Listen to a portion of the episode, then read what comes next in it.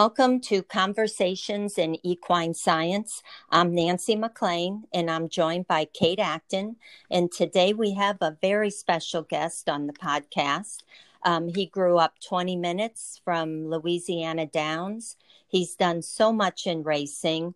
He's a multiple stakes place jockey with earnings of $2.4 million. Um, he was an actor in the Secretariat movie.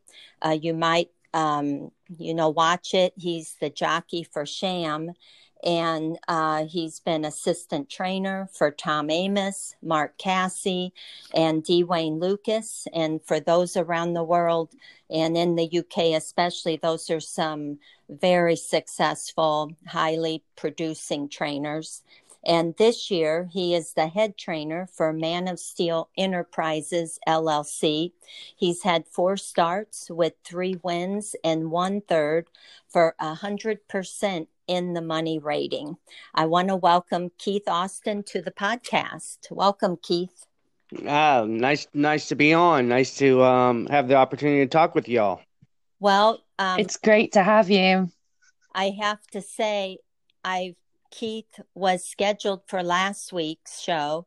However, because of the category five Hurricane Laura, um, we did another podcast and we thought we, he would have other things to deal with, but he was ready to go last week and we were the ones that kind of dropped the ball. Um, and that kind of shows his work ethic and how he seems to be always on task. And um, Keith, how did you pick racing as a career? I don't think I really picked it as a career as much as my family um, was in the industry for so long. My grandfather was a jockey. Um, his wife trained horses. My mother was a groom. My stepfather was a groom, and, and you know we would just I was just here I was just around horses my whole life, and wow. it just evolved to move forward. Is that's what I wanted to do. Well, I saw a picture of your mom on one of the social media pages, and she's like in her 60s, and she was on one of your racehorses. Yeah, a funny story about that is um, when I was in New Orleans this winter, uh, I was given a horse. Um, we were all talking about it was a friend of mine that they spent a lot of money to get a package of horses together and the, the package of horses went did wasn't doing any good and they got down to the last horse and that was her and she had run last like four or five times and i was aggravated because it was one of my friends that was in the the syndicate for the horse so i said i'll tell you what after the horse runs today i'll i'll take the horse and he said, okay, if you want to have it, you can have it. So I didn't have a snap. I didn't have a halter. I didn't have nothing, zero. And the horse ran. Naturally, it finished last again. And um, uh, his name was Charlie Beacon. He's a good friend of mine. And he said, Do you still want the horse? I said, Oh, of course. So uh, the trainer had called me. I'm not going to say his name.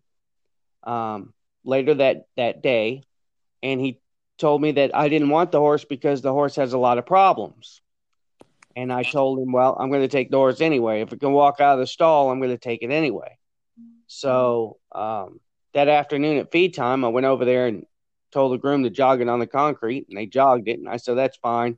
I says, uh, I need that halter though, and I'll bring it back later. So I grabbed the halter with my hand with no shank or nothing, and I led her over to another barn where my, Kathleen Mordenti, another trainer, gave me a stall, and I put her in there. Well, I was only an owner at the time, so the filly was going to go on my name as an owner. I didn't have a trainer's license, so I had I had runner, and she almost won when I had runner. Well, I was giving the horse to my mother, so the horse is at the barn. She's my mascot. She's not going nowhere. She's the one that started the whole deal. Her name is Innerslew but she's a, she's so high and she's so crazy that I can't put my mother to ride her because she's just too hard to handle. Yeah. So smart Pegasus across the shed row, and I know she's so good. And she's about to run, and she's you know I train her all the time, and I know her really really well.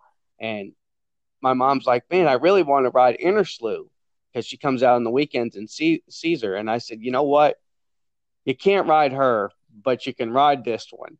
And I walked in the tack room and I got the the saddle and the bridle and I put it on there and I brought her out and I legged my mom up. I said, "There you go." And that was four days. That was four days before she won by twelve links. Oh my God. Wow. My mom rode her all over the place. I think I'd have your mom ride her before every start. You're not that can be your lucky charm. You're not kidding. But it all started with Inner Innerslew, and that's how this all evolved to to push me to start training horses was because of her. So she's still at the barn. She don't run. She um she hangs out. She's just like the rest of the race horses. I just don't bring her to the track or nothing. But she's gorgeous. She's there. Wow. Well, congratulations, because it seemed like you've, you know, completed another notch far rate far your racing career. You've gone from exercise rider now to head trainer. And in the middle there, you did a little acting. And I know you did the Secretariat movie. Did you, you have any other acting jobs? Yeah, um, we did a movie called Cowboys and Jesus. It was a Christian film. Uh, uh, we did that here in uh, we did that in Arkansas. I was a police officer in that show in that movie. I Um, thought I thought you kind of had an acting career for a while because I would run into you at the racetrack and you know you kind of would fill me in on things you were doing. yeah, So, I, I would I I got some I had some calls come in, but you know when we did the Secretariat movie, we had if you watch the end of the if on the DVD they had a thing about the the horse and they interviewed a lot of us. And so we all sat down in a room and um, they had the cameras on us and they interviewed us each one by one. And then they cut that up and they used that at the end of the movie like as I think it was called Champions of Champions or something mhm. uh, the story about Secretariat. The man that the that asked me to do that said, uh, "Keith, would you like you know for us to to interview you to um, to be on that that show at the end of the the DVD?" I said, "Yeah, I would love it." So he ended up talking to me like three hours. We were in the room, we were just talking. He they were so fascinated, you know, the actors and the and the the the directors of they were making a movie of a horse of a racehorse which is that's what they do. But to talk to somebody that was really involved in racing they absolutely loved it. And we sat in there and talked for like three hours and he asked me he said how do you like you know being an actor? And i said well i, I mean i like it. He says well would you like to continue? And i said you know there's great money in this and I may be okay. I may be able to be an actor, but it's not my passion. I says I love racehorses, and that's what I want to do. So anytime I have gotten calls to do different projects, you have to remember the projects are only two months or three months or a week or a day. If you do a commercial, it might be a couple days, then you might not get work for another six months to a year. So if Yeah. you're not an actor that is working all the time, it could be a long time before you get your next gig, as Mhm. I guess as they would call it. And I was like, I don't want to do that. I says because once I when when you're in the horse racing game, as you know, Nancy, you gotta you're there every day. Yeah. You can't just decide, even if you're a jockey, when you're riding and you're starting to be successful and you're starting to win races, I can't say, hey guys, I'm going on a break for three weeks to go make um, this hurricane movie. I'll be back. They Yeah. don't pick you back up to ride the horses again. The next guy comes in, so you have to you have to keep on the same task that you're going. You have to keep moving forward for what you love and what your passion is. And I just been on that I just been going straight the whole time. I mean, no matter the setbacks, I just go straight and hope Yeah. for the best. Well, I've kept up with you because I I thought those uh, that time you spent in Saratoga, I believe was that last summer. Yes. Yeah, that those pictures were beautiful up there. And um, were you assistant trainer for D. Wayne Lucas at that time? Yes. Um I I galloped horses for him. They have an assistant there. His name is Bass Nichols. He's an incredible assistant. He does a lot of work for Wayne Lucas. He is like the the heart of the stable. He is one of my great friends. But I was like a floater. So if they needed me to do anything like maybe stand in the saddle a horse or or you know anything that they needed for me to have that assistant license that I could do under the rules, and that's why I had the license.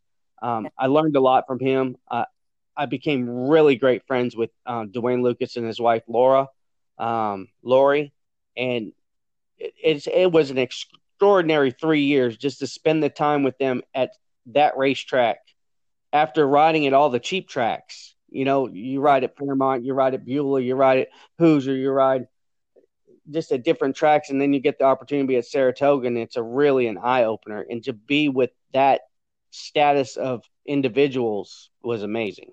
I bet it was, and you know the value of learning from these uh, masters who have kind of honed their craft with thousands of horses.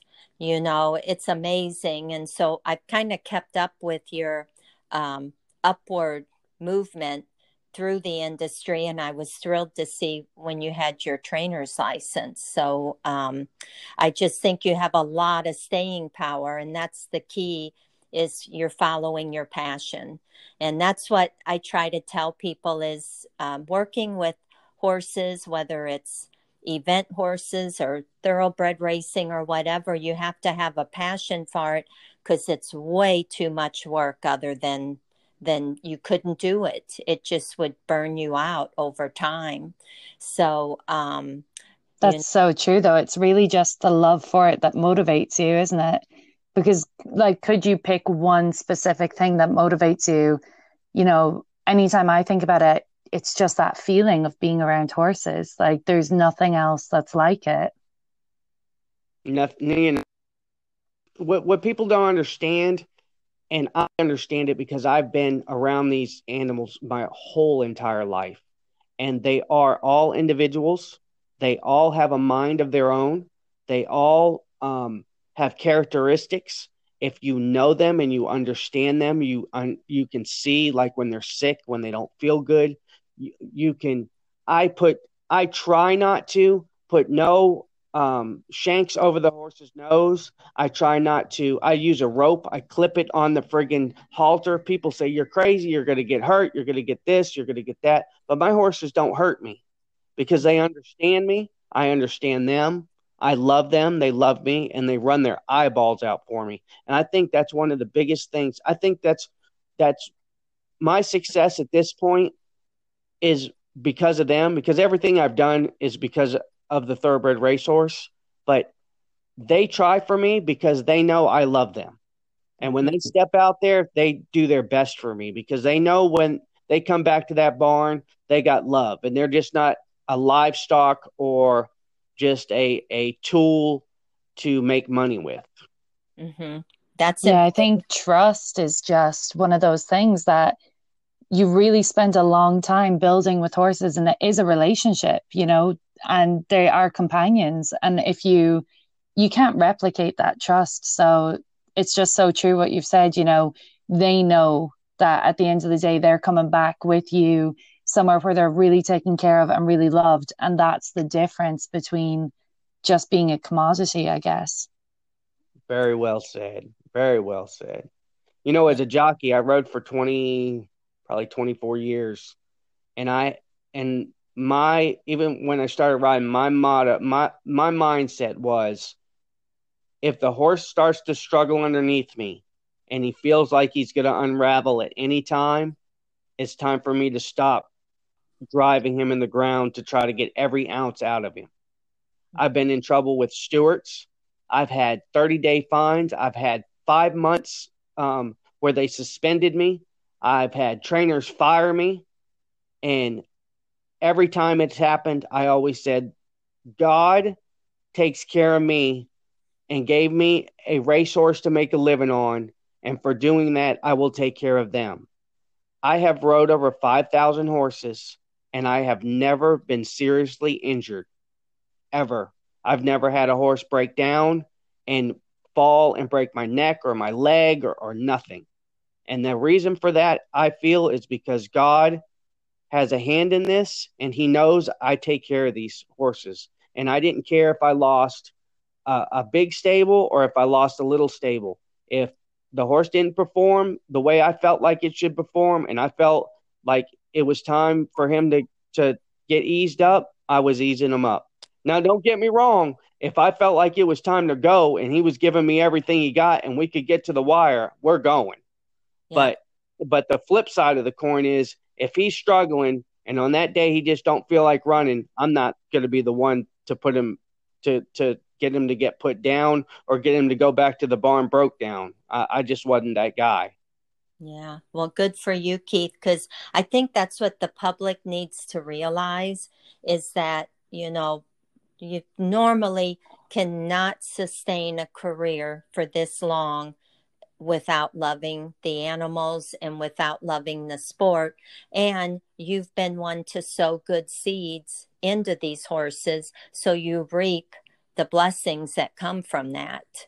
And I think that's important. That's part of racing that right now in America, uh, many people don't get to see. They're trying to to change and to make the marketing um, not so business oriented.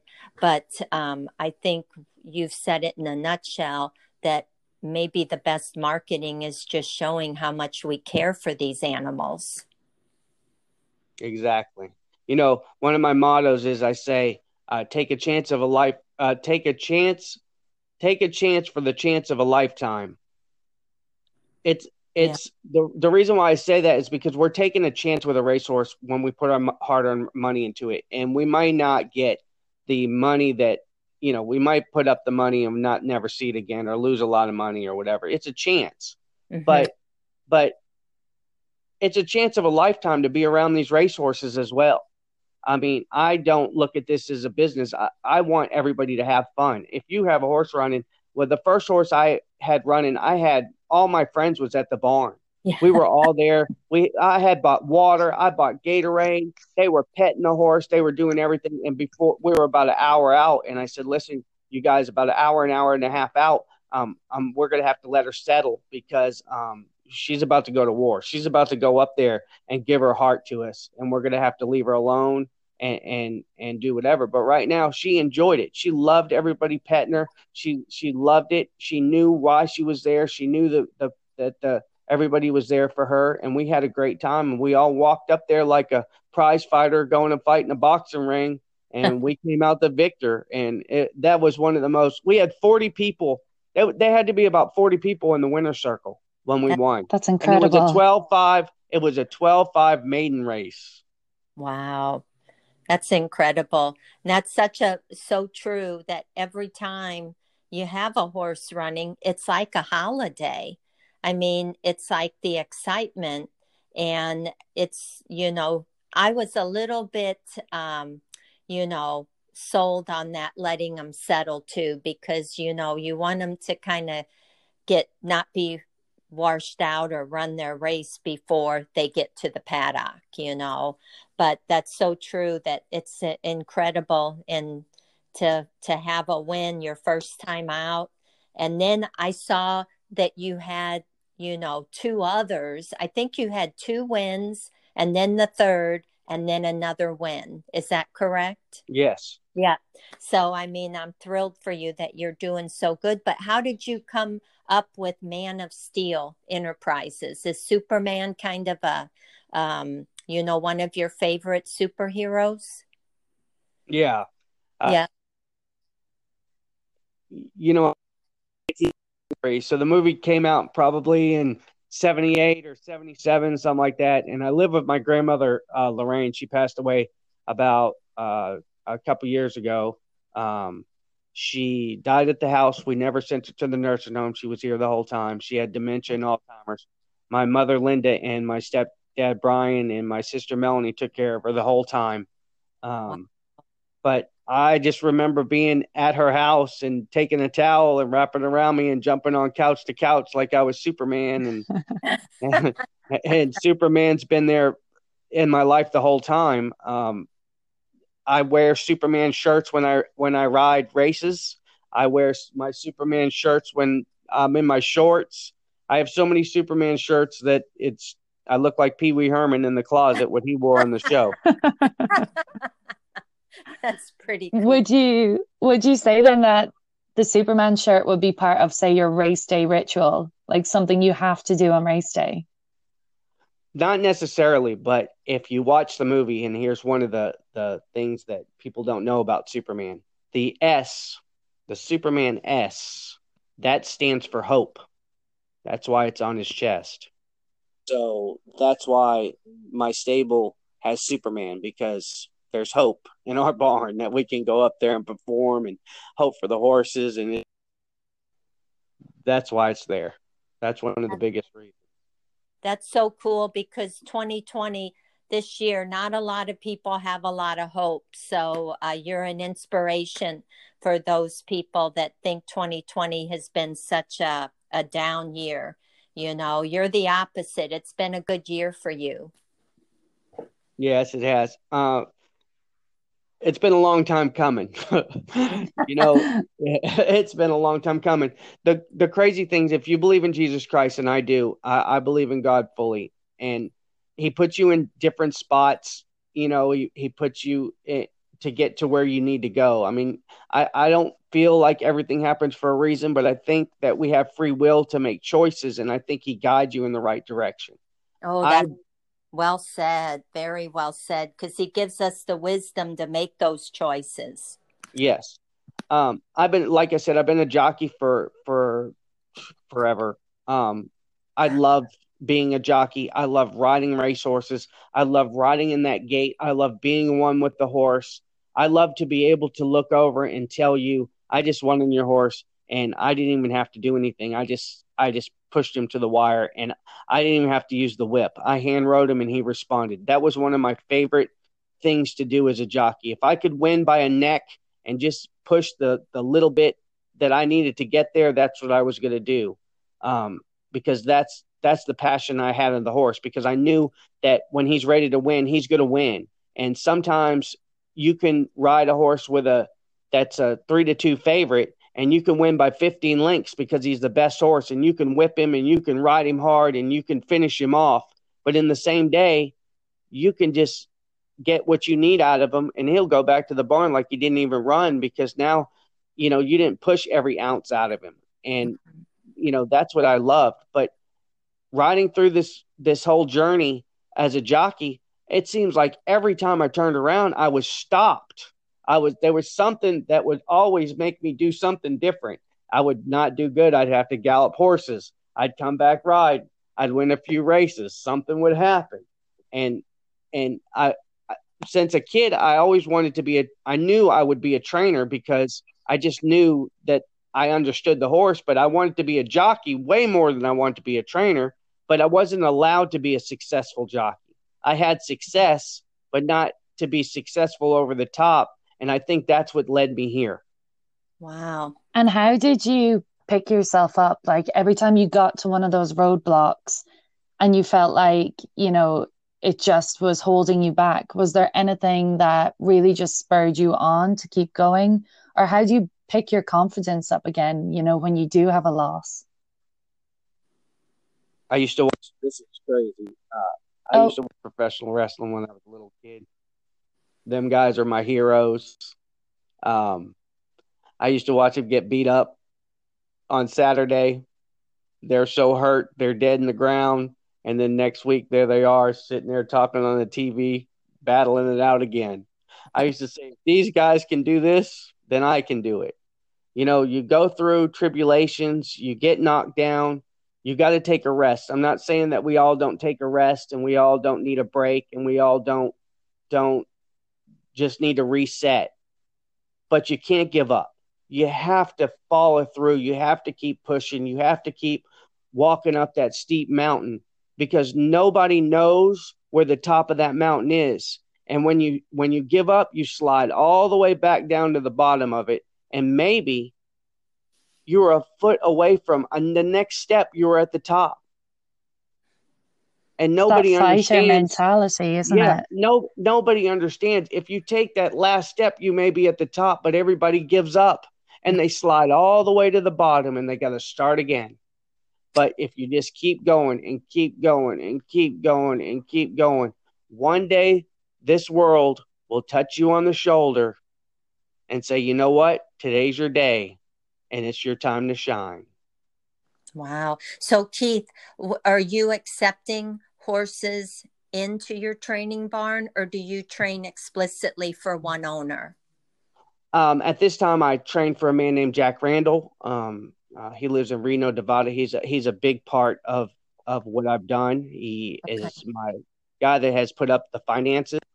Um, for other people, I've had some other clients that have came in, but I'm um, not that I don't want to train for them, but I'm being a little bit choosy because I don't want this to turn into a just a big business. Mm-hmm. I want us to enjoy it. I want us to um, enjoy the horses. I want us to know that you, when you buy a racehorse, you're not looking to pay your electric bill or your car note. You either have to have the money to enjoy this hobby or you don't need to be with me. If you want a deal or you want a cheaper trainer, you need to find that that guy that fits you. But I'm the guy that's going to do the best job for you. We're going to win while you're here, but on top of the winning, we're going to enjoy it. And cool. that's just that's just the way I'm going about this. Well, good for you. It sounds like you've got a good business plan. And Kate, did you have any other questions for Keith? And my only other question was Have you found over the years that your training style has changed? Or, you know, is there anything that you do now that, you know, you find is really important in training horses that you didn't maybe use in the beginning? Yes. Uh, you learn every single day. Um, I don't have a same. I I've worked for so many people that have a same uh, mentality of a same they they train horses like they're robots. Everything is put down on paper and they try to execute that with every horse. I'm not like that. I try to read every horse. I try to um, let them tell me basically what's going on. But what I do do is I train very, very, very hard um, because in sports nobody practices easy. Nobody goes out there and just um, jumps rope and then decides a boxer doesn't just jump rope and eat a steak and go in the ring and and box a match. I mean, I mean, he he he works six weeks solid hard. I mean, walking in the snow. Somebody told me the other day said, "Why do you?" I have a uh, the next horse I run's going to run a stake race, and he asked me. He said, and he's been leading trainer here four times. He says, "Why do you get on that horse so late in the in the afternoon in in the morning?" I says, you really want to know? He says, Yeah. I says, Because when we run in the afternoon, he's going to have to run in the heat.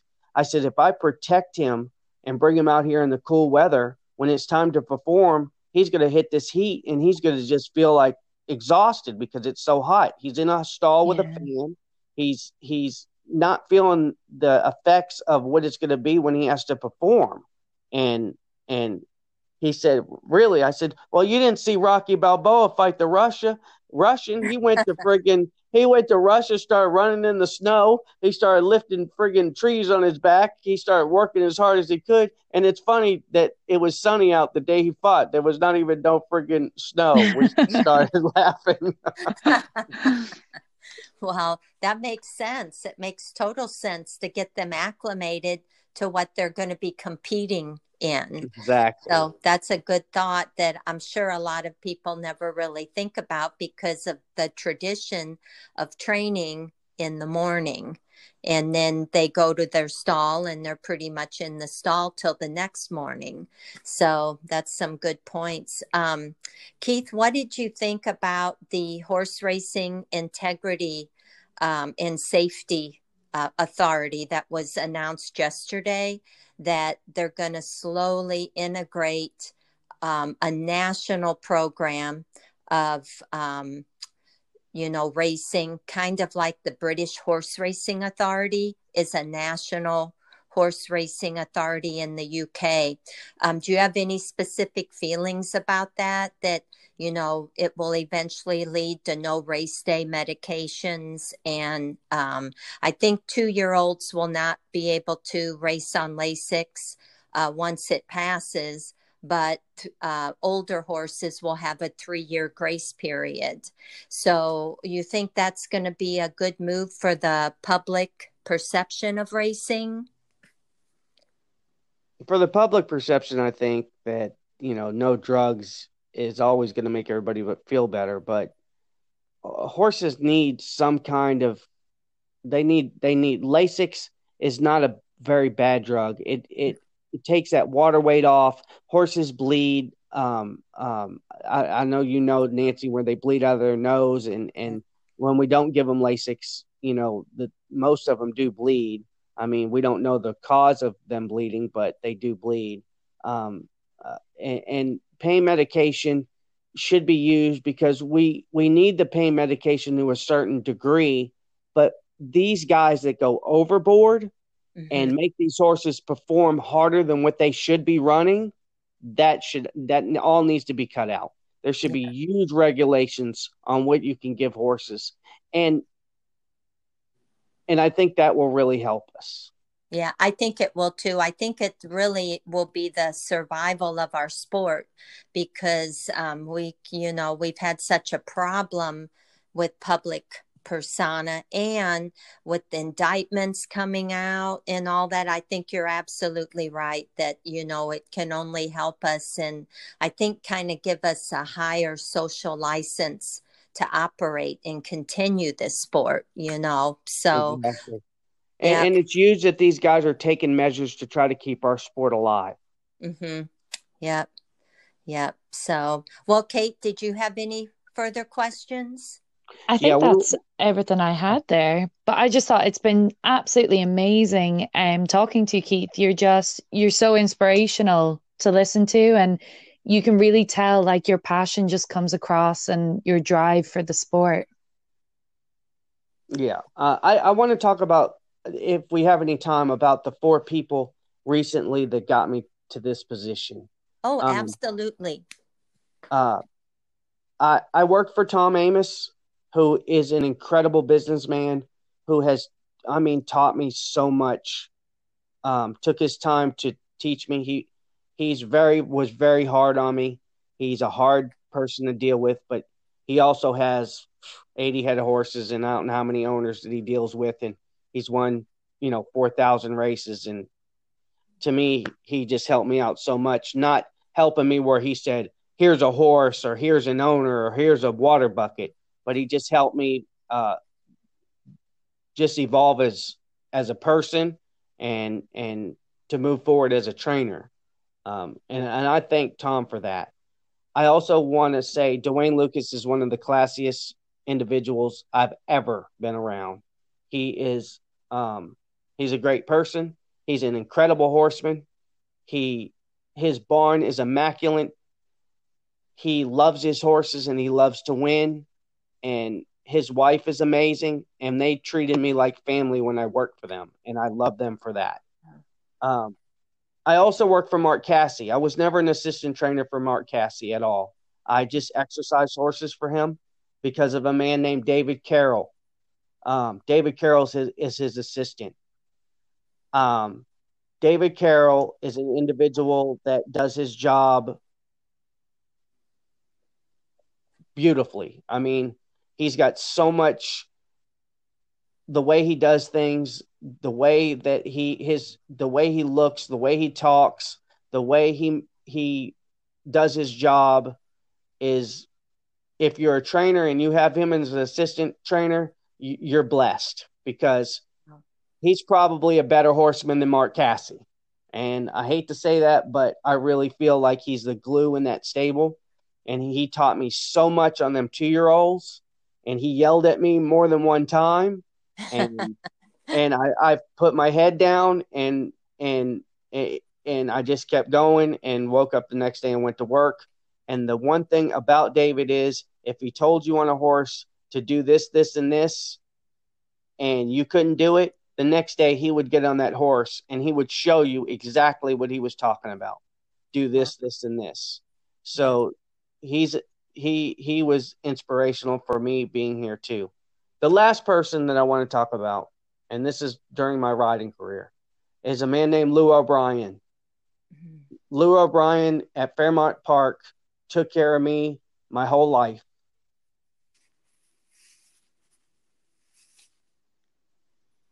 And I love that man tremendously. Wow. Yeah, Lou was a great guy. He was amazing. I um, remember he came in the shed row back when I first started. We had stalls in the rear of his barn because we were in that old hospital barn. And he came walking down with all this these honey bottles. And uh, he set him down and he said i'm going to teach you something. He goes these horses have to have honey. And he left the bottles there for me to start feeding the horses. He said just put this honey on top dress, their feed, and they'll run for you. They'll love this honey. you know, he was totally serious. So yeah, we started feeding them honey. I, I, went I went to Fairmount Park when I was I was riding in Florida at the time at Gulfstream Park in Calder and I was doing okay and I wanted my grandfather to be my agent, so we went to Fairmount. So I ended up getting you know getting to ride for Lou over the years, and you know Lou became the leading owner of the United States. Um, I gave now I was there from 20 years old. I'm 46 years old now, so I rode Fairmount for probably 15 to 17 years, and I rode for Lou wow. for that long for sure. I gave this man hell. When I tell you I gave him hell, I was a brat. I was a smartass. I thought that I was the greatest rider that ever sat on a horse. I I I don't know how he even kept me riding for him for all them years. I, I would have fired me. I would have told me to listen, little little little kid, you need to get out of here. Don't come back here. I don't want to see your face. But he always forgave me. He always rode me. He always put me in them friggin' shamrock friggin' colors. And yeah. I mean, it didn't matter if it didn't matter. And you know, Ralph Martinez who Raul Martinez trained for him at first, and then Ralph took over the horses and who's won 2,000 races and win, I don't know, 17 to 20 uh, training titles. He's one of my best friends. I've lived. You talk about when what happens whenever you're not doing good, and what do you do to get yourself back on your feet? And well, when I'm not doing good, I call Ralph Martinez. I've lived on his couch. He's fed me. He's done everything for me. He's like a brother to me. I, I love him. I, I mean, I talk to him every, almost every single day. I give him hell too because that's just what what friends do. We give each other. That's men. Men, we just kill each other's ego. But but I just wanted to talk about those guys because they were the most inspirational people in you know where I'm at right now. I don't know where this is going to go. I know um, my plan is to have about 200 horses and to move forward and to be one of the top trainers in the country. Um, that's my goal as a jockey. I was a lost kid um, with a talent that didn't know what to do with it and didn't know how to talk to people. Um, I'm way beyond that now. Um, I can communicate. I'm not a smartass, and I love horses. So yeah. here we are today. Well, that's a good combination. It sounds like you're well on your way, and um, I'm just thrilled for you. So, and this will be broadcast. We're in 12 countries. So you're kind of giving other people uh, kind of a look at what it's like to be in the business and to keep pursuing and not to give up. So it's been a great interview, and I'll let Kate go ahead and wrap it up. Yeah, it's been an absolute pleasure to talk to you, Keith. And I think I could just listen to your stories all day. So it would be amazing if you do want to come back on another episode again in the future. Um, but thank you so much for joining us. And for next week, I think we're going to take a look at um, E-BARQ, was it, Nancy? Yes, yeah. So we'll look at equine uh, behavior and research questionnaire and how trainers can use it for free and kind of see an element of what's missing in their training program. So it's a new uh, software uh, program. It's free. It's out of the University of Sydney and University of Melbourne, and they're kind of opening opening it up for all horse owners, enthusiasts, whoever has a horse and wants to keep track of your training in its um, results um, will be able to sign up and use E-BARQ, and we'll have the link to it on our show notes. And Perfect. I'm also, I'm also going to put the link to Keith on uh, the show notes for this week, and um, we'll have, um, you know, uh, his information. And Keith, um, did you say you were you're being very picky about taking on new clients? But did you mind if I put a link um, to your Facebook page? Or oh, would how would people, how would people you prefer people get a hold of you? I mean, they can get a hold of my messenger on my Facebook page. Um, I, am pretty sure my phone number's on there. Um, okay. That's what I call. Yeah, it's just okay. I would love to train for horses. I would love to train for for people. I would love to train your horse. I'd love to come to the winter circle, but let's do this as a hobby and do it as a passion and get the sport of love right back in this thing. Okay, that sounds good. I'll make sure I use your messenger link. And um, it's been a great show. Thank you so much, Keith. I know you're busy, and thank you for taking the time uh, to get together with us today. Thank you all, and uh, have oh. a good day. Okay. You bye-bye. too. Take care.